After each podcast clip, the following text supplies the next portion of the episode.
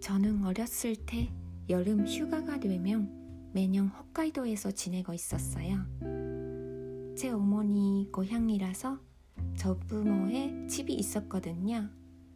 가까운 사이에 친척들도 같이 가서 약 2주일 동안 거기서 지냈었고 거기에 사는 동네 아이들이랑 매일같이 놀았어요. 저 부모가 계셨던 것은 하코다테 공항에서 차로 3시간 정도 바닷가를 간 것이었어요. 그 집에서 바닷가지 1분 거리고 집 뒤에는 산이 있었어요. 모든 환경이 다 놀이터였어요.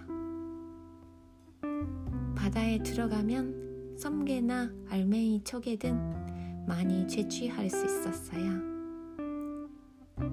산에선 담력을 시험하러 갔는데 무서운 건 귀신보다 곰이나 뱀이었다는. 무엇보다 인상적이었던 것은 아, 동네 초등학교 학생이 전부 합쳐서 7명. 그 친구들이랑 선생님이 도쿄에서 온 우리를 아주 환영해줘서 운동회나 축제 등 학교 행사를 체험, 체험시켜주었던 것이에요. 지금도 아주 좋은 추억으로 남아 있어요. 들어주셔서 감사합니다.